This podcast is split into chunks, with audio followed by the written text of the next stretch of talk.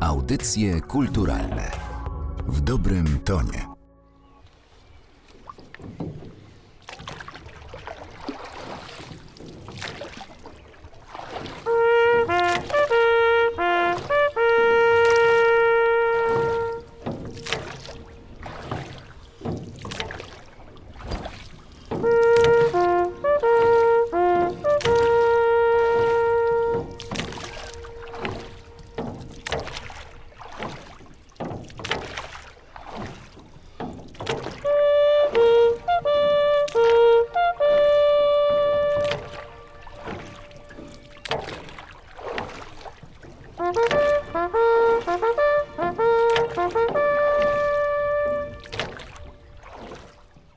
Słuchają Państwo podcastu Narodowego Centrum Kultury, przy mikrofonie Martyna Matwiejuk.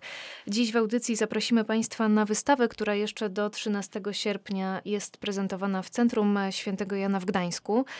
To wystawa uznanego fotoreportera i fotografa Michała Szlagi, zatytułowana Kaszuby fiksum-dyrdum Redëniô Zôczątk. A jej twórca jest dziś moim gościem. Dzień dobry. Dzień dobry. Na wystawie znalazło się osiem prac. To multimedialna i multisensoryczna podróż na Kaszuby. Kaszuby bardzo osobiste. Można na niej oglądać obiekty, instalacje, fotografie, wideoart, które odnoszą się do pana rodzinnych stron.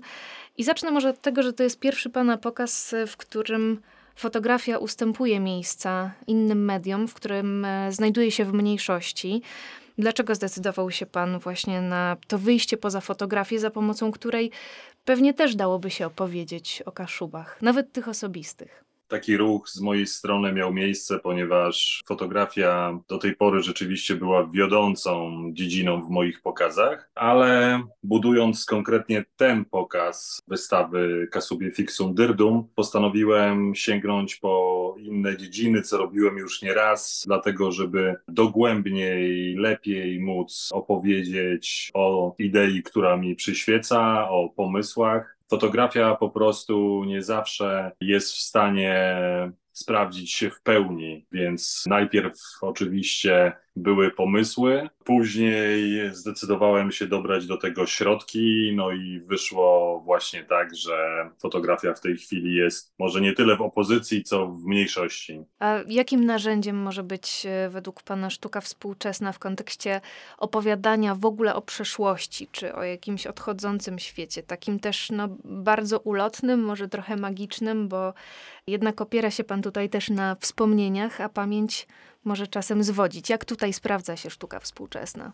No, sztuka współczesna jest cudownym zestawem wspaniałych narzędzi, żeby opowiadać swoje historie. Tutaj mam już za sobą aktywnych dwadzieścia lat wystawiania. Wystawa nazywa się Cassubie fiksum-dyrdum Redëniô Zôczątk i tutaj tłumacząc na polski to jest kaszubskie bądź Kaszuby fiksum-dyrdum, wiadomo, Radunia początek, czyli to jest właściwie pierwsza odsłona materiału, z którym pracuję aktywnie od sześciu lat. Z drugiej strony mogę powiedzieć, że pracuję już nad nim ponad trzydzieści lat, dlatego że fotografowałem, obserwowałem, zbierałem doświadczenia już jako dziecko fotografujące, więc w pewnym sensie wracam po prostu do starych myśli. Sztuka współczesna, tym bardziej mnie to interesuje, ponieważ mam wrażenie, ale myślę, że nie mijam się z prawdą, sztuka Sztuka współczesna omija szerokim łukiem temat folkloru kaszubskiego. Jesteśmy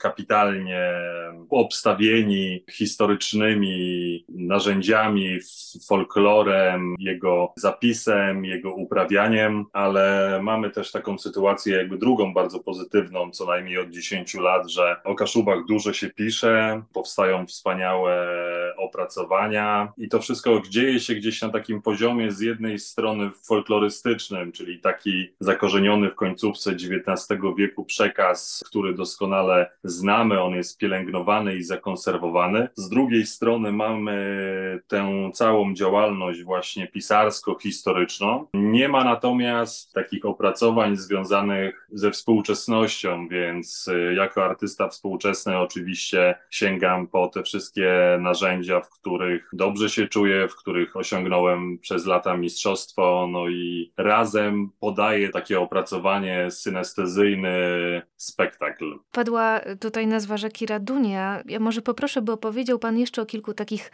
atrybutach kaszubskości, albo takich kulturowych, albo też dla pana osobistych, które dały zaczątek do tych ośmiu obiektów, które znajdziemy na wystawie.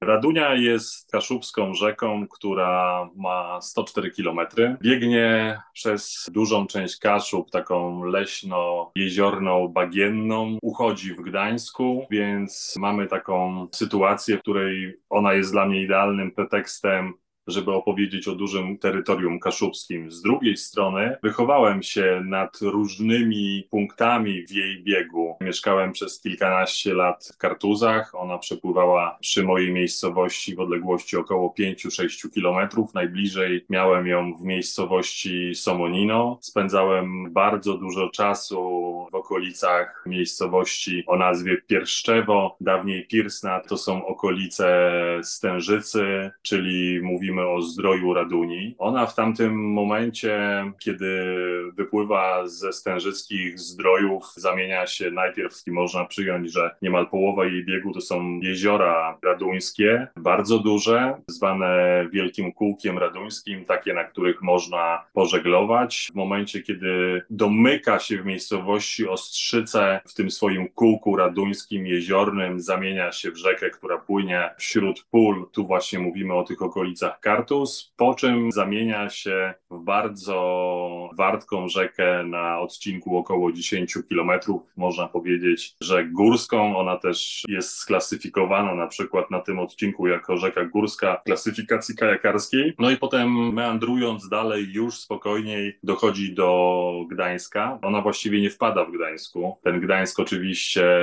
posiada dzisiaj Radunię. Ja mieszkam od co najmniej dwutysięcznego roku przy ujściu czegoś, co nazywamy ujściem kanału Raduni. To jest zbudowany przez Krzyżaków kanał po to, aby doprowadzić rzekę do Gdańskiego Osieku, gdzie Krzyżacy zbudowali sobie murowany zamek, stawiając go prawdopodobnie w miejscu wcześniejszego zamku książąt pomorskich, więc jakby na samym końcu chodziło o wodę pitną dla zamku, ale wcześniej już w samym Gdańsku, dzisiaj w gdańskim Śródmieściu, absolutnie zasilała browary, zasilała Wielki Młyn. Radunia jest bardzo pracowitą rzeką, bardzo silną, więc została wykorzystana do poruszania Wielkiego Młyna. To jest zabytek, który do dziś można oglądać w Gdańsku. Mieści w tej chwili od niedawna instytucję muzealną powiązaną z bursztynem. Radunia oryginalnie uchodzi nadal w tym samym miejscu i to jest miejscowość Krępiec w odległości około ośmiu kilometrów od Gdańska w stronę Pruszcza Gdańskiego. To rzeka Radunia pewnie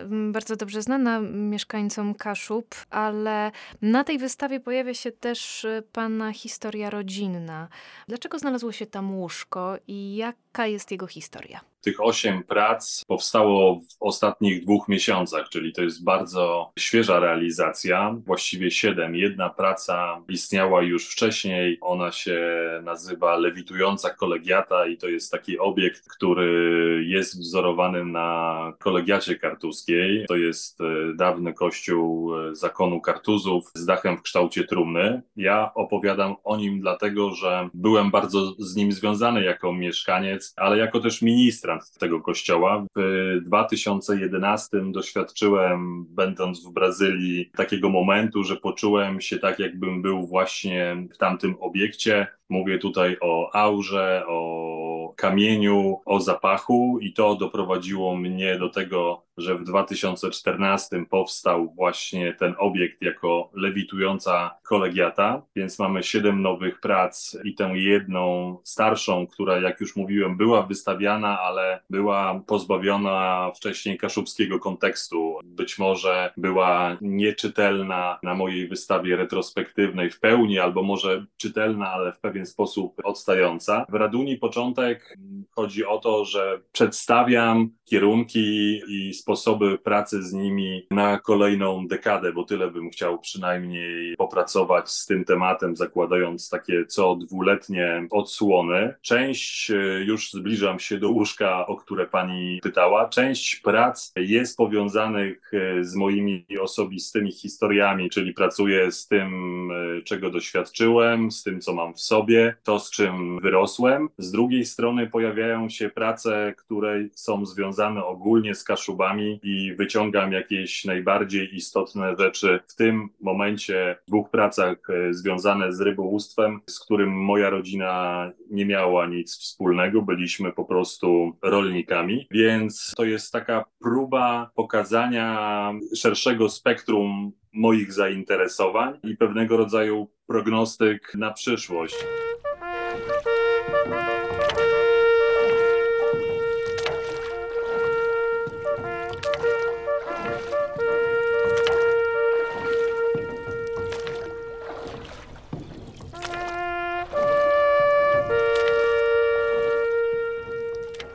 Praca, o którą pani pyta, nazywa się bruzda. Właściwie w polskim tłumaczeniu nazywa się połóż się w bruździe, po kaszubsku to brzmi legnij leso w bruzda.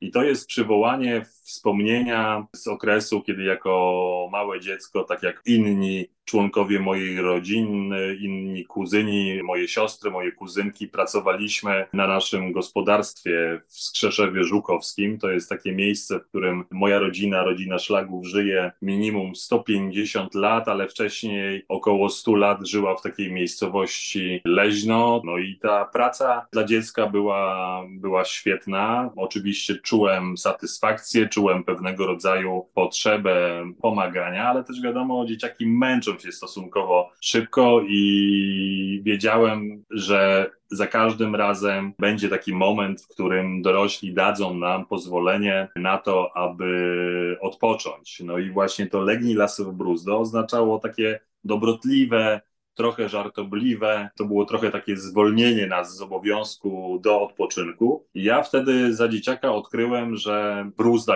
jakich jest wiele na polu, jest idealnym miejscem do tego, żeby się ułożyć, odpocząć, zapaść w sen. Tutaj w zależności, bo to oczywiście nie były tylko ziemniaki, no dziecko oglądało świat przez liście, załóżmy, że ziemniaczane, to był taki moment, w którym udawało mi się naprawdę zasypiać, ale czasami po prostu obserwować na przykład ruch wiatru na krzaku, który nade mną jest rozpostarty, i na przykład obserwowanie wędrujących chmur.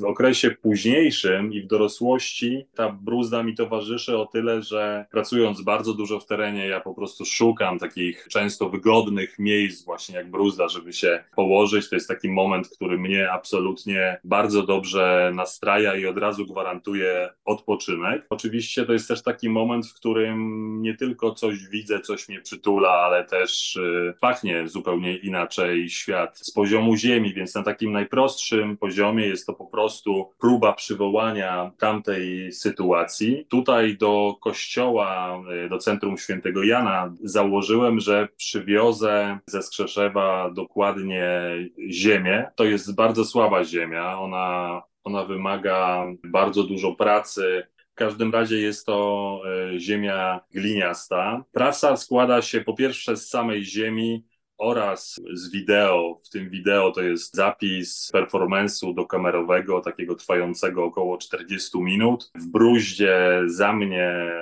leży ktoś, jest to mój siostrzeniec, chłopiec Tomek Ortman, syn mojej siostry, również mieszkający na Kaszubach w Wygodzie Sierakowickiej, więc jakby jest ta reprezentacja mnie, ale też on jako kolejne pokolenie leży, korzysta z tego systemu. Miałem pewnego rodzaju problem związany z tym, jak ta ziemia powinna zostać ułożona w Świętym Janie. Zastanawiałem się nad wysypaniem dość dużej ilości, zbudowaniem koryta i uformowaniu w niej tej bruzdy. Problem natomiast y, polegał na tym, że te wszystkie formy, które wymyślałem, no, były zbyt duże, zbyt niepraktyczne, Bardzo chciałem, aby w tej Bruździe można było po pierwsze się położyć, czyli żeby widz mógł przyjść, doświadczyć, skorzystać z mojej propozycji, jeżeli tylko się na to odważy. To było pierwsze założenie, a drugie było takie, chciałem, aby oglądający mógł nawiązać kontakt ze śpiącym chłopcem leżącym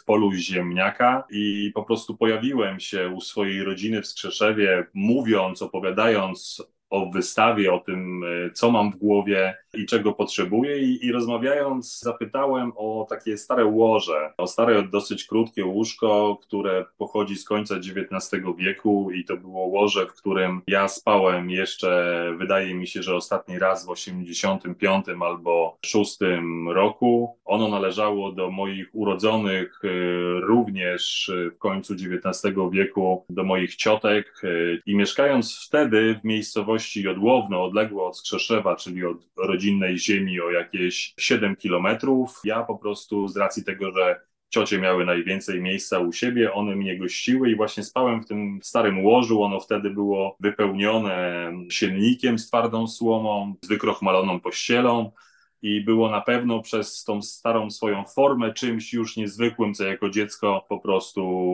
bardzo sobie ceniłem i uwielbiałem tam spać.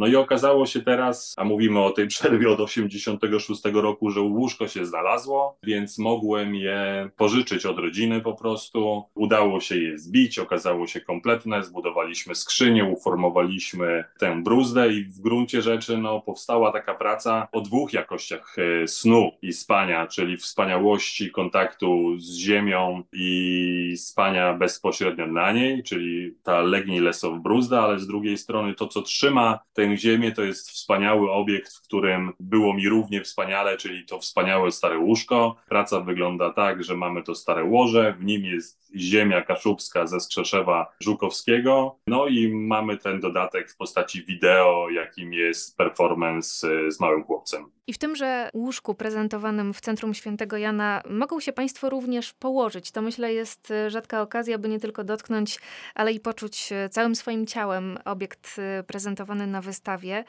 A zatem to wystawa oparta częściowo o wspomnienia z dzieciństwa, ale też wystawa o tożsamości. I o to właśnie chciałabym Pana zapytać, dlaczego właśnie teraz przyszedł ten czas na tę małą ojczyznę, na opowiadanie o Pana kaszubskiej tożsamości, bo przez lata w swojej pracy tworzył Pan fotograficzną opowieść o Polsce.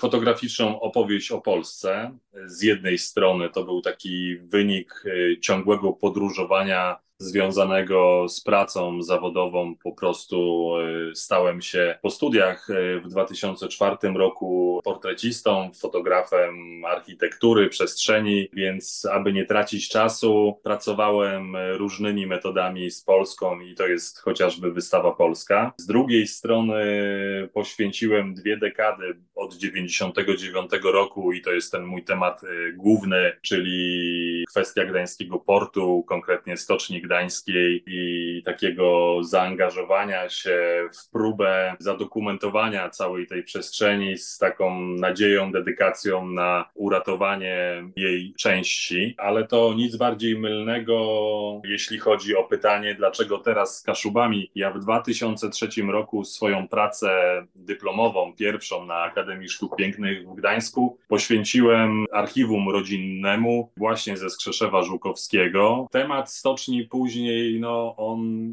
wciągnął mnie z tego powodu, że pojawiały się jakieś wydłużenia w czasie w realizacji tego projektu rewitalizacji na stoczni, więc ja przy nim trwałem, wydałem dwie książki, zorganizowałem kilka wystaw, ale właściwie no, mam takie poczucie, że on przeciągnął mnie o co najmniej pięć siedem lat więcej niż bym chciał, więc można powiedzieć, że teraz działanie pod szyldem Radunii jest właściwie powrotem na taką moją ścieżkę zainteresowań wcześniejszą. Czułem od początku, że jest w tej historii olbrzymi potencjał, że jest ważne to, aby z nim pracować i właściwie To, że fotografuję od sześciu, siedmiu lat i tutaj te prace fotograficzne, one się pojawiają w takiej pracy, którą nazywam po prostu portretem fotograficznym Radunii. Stworzyłem takie dwa portale, tak to nazywam, około trzydziestu fotografii pokazujących piękno rzeki po prostu. Więc z jednej strony tak, powiedzmy, że od sześciu, siedmiu lat intensywniej fotografuję samą rzekę, ale fotografowałem już ją i Kaszuby i własną rodzinę, ale również ciała niebieskie. To jest wystawa w dużej mierze też o ciałach niebieskich. Mamy tam na przykład pracę poświęconą wschodowi różowego księżyca. Opracowanie materiału nastąpiło w tym wypadku z roku dwa tysiące dwunastego. Podaję to w formie takiej nadstawy ołtarzowej, klasycznej, w której mamy siedem obrazów pokazujących sekwencyjny wschód różowego księżyca, czyli mówimy o pełni rybnej, ale również o pełni rezurekcyjnej powiązanej w kościele katolickim z okresem śmierci i zmartwychwstania. No i właściwie był to remake takiej serii wykonanej w siódmej klasie szkoły podstawowej, pokazującej wschód dokładnie tak samo sekwencyjny, wschód słońca, uwaga, nad jeziorem Stężycy, czyli właśnie u źródeł Radunii, więc wracam do pierwszych swoich zainteresowań, bo po prostu portrecistą stałem się głównie przez pracę zawodową, czyli to była taka dekada mniej więcej od dwa tysiące czwartego roku trwająca. Fotografem architektury właściwie byłem już fotografując za dzieciaka, ale pierwotnie to, co mnie najbardziej interesowało, to był pejzaż i właściwie mogę powiedzieć, że moja cała praca Praca ze stocznią to jest takie ujęcie pejzażowe tego prawie osiemdziesięciohektarowego terenu, czyli ja właściwie nigdy nie przestałem być pejzażystą. Jak zacząłem być portrecistą, to bardzo często anturaż, przyroda są niezmiernie ważne w tym moim fotografowaniu, czyli właściwie zaczynałem wpisywać człowieka znowu w pejzaż, więc właściwie wracam do tej całej przygody z medium, jakim jest fotografia i z obserwacją po prostu świata i najbardziej interesowała mnie zawsze przyroda i zapisywanie jej w ujęciu pejzażowym, więc tak, wystawa może wydawać się czymś zupełnie nowym, ale jest absolutnym powrotem do korzeni, również takich artystycznych, własnych, technologicznych też. To jeszcze na chwilę wróćmy do wspomnień z dzieciństwa, bo miejsce, w którym ta wystawa jest prezentowana, też nie jest przypadkowe. Kościół Świętego Jana w Gdańsku. Tak, Kościół Świętego Jana w Gdańsku. To jest kościół wybudowany w trzynastym wieku. Ja mam z nim taką relację bardzo osobistą i moment, w którym Nadbałtyckie Centrum Kultury, nie będę ukrywał, złożyło mi propozycję, chcąc zapełnić dziurę wakacyjną w programie, która się nagle pojawiła. I właściwie ten moment, w którym ja im odpowiedziałem, że to jest dobry moment, żeby rozpocząć z Radunią, no od razu nasunęła mi się właśnie taka myśl. Było jakieś niebezpieczeństwo, że mógłbym spróbować pokazać wcześniejsze projekty. Mam u siebie na magazynie pełen zestaw gotowych wystaw. Wyczułem, że to jest moment, żeby pójść gdzieś dalej. Nie chcę nazywać tego jakimś magicznym sprzężeniem, ale ten kościół śnił mi się. Miałem takie trzy sny w życiu, dwa dziecięce horrory plus jeden taki sen właściwie niegroźny, nigdy się nie zmieniający, a związany on jest z moim pierwszym tak silnym wspomnieniem architektonicznym i to jest właśnie Święty Jan. Tutaj trzeba znowu wrócić do dzieciństwa. Ja byłem niedowidzącym dzieckiem, ale tak bardzo mocno. Jedno oko nie widziało, na drugim miałem dioprię. Jeżeli ktoś nosił okulary, to teraz zrozumie. Miałem plus osiem na tym drugim oku. I już bardzo wcześnie, bo mniej więcej w okolicach trzeciego roku życia zaczęliśmy ten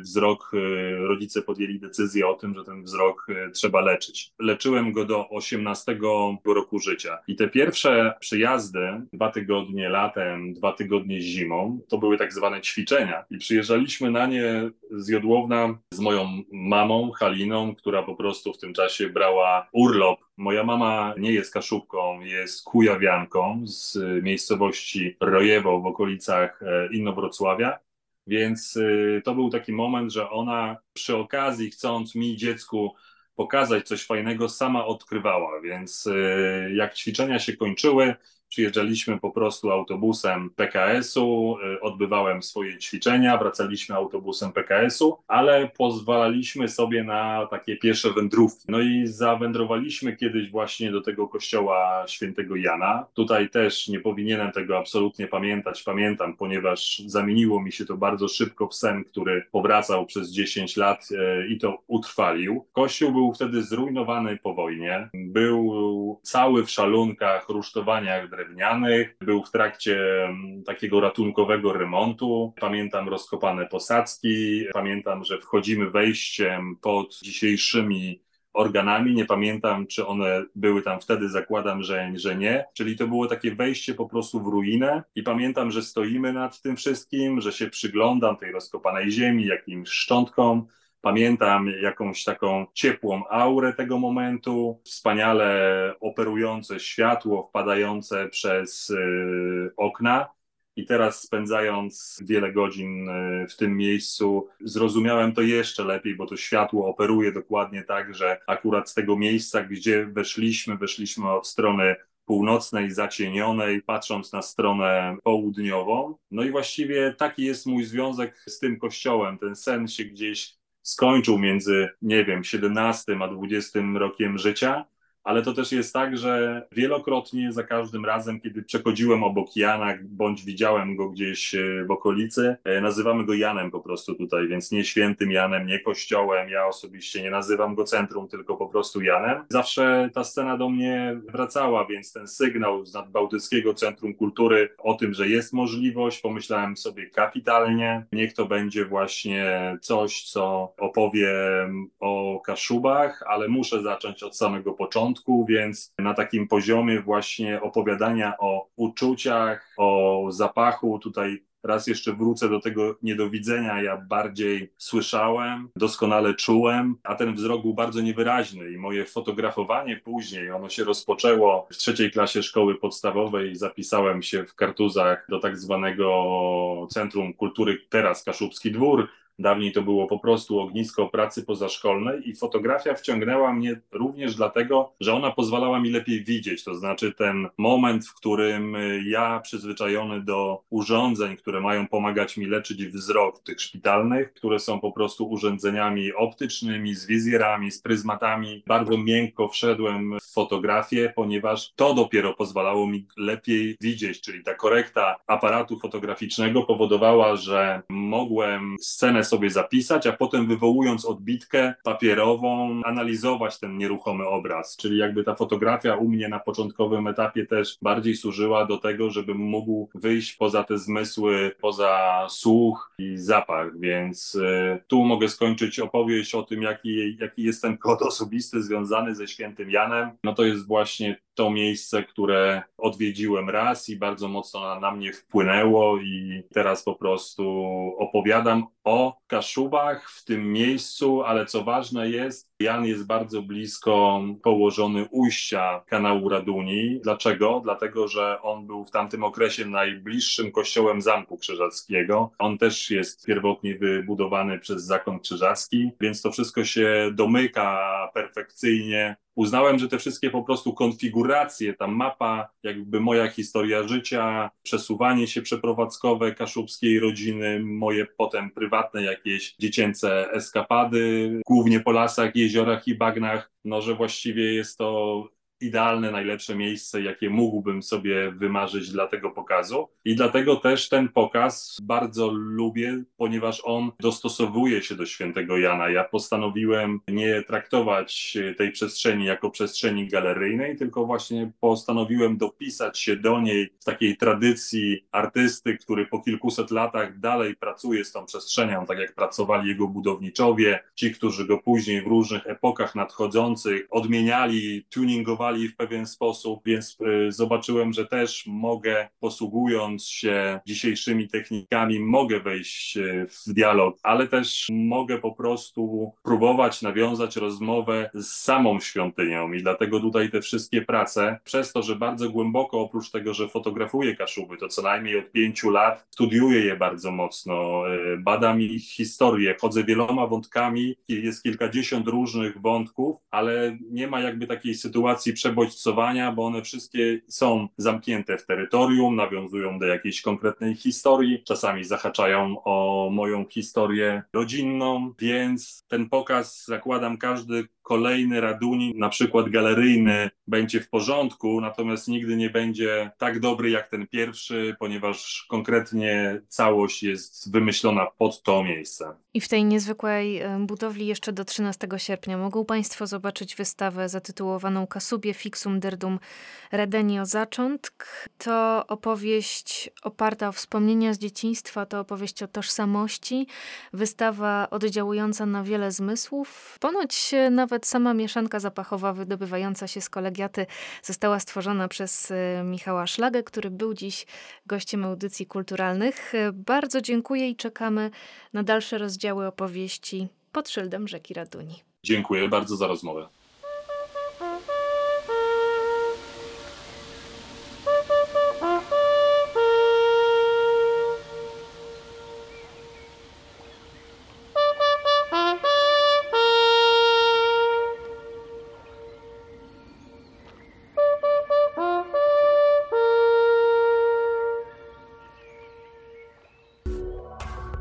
Audycje kulturalne w dobrym tonie.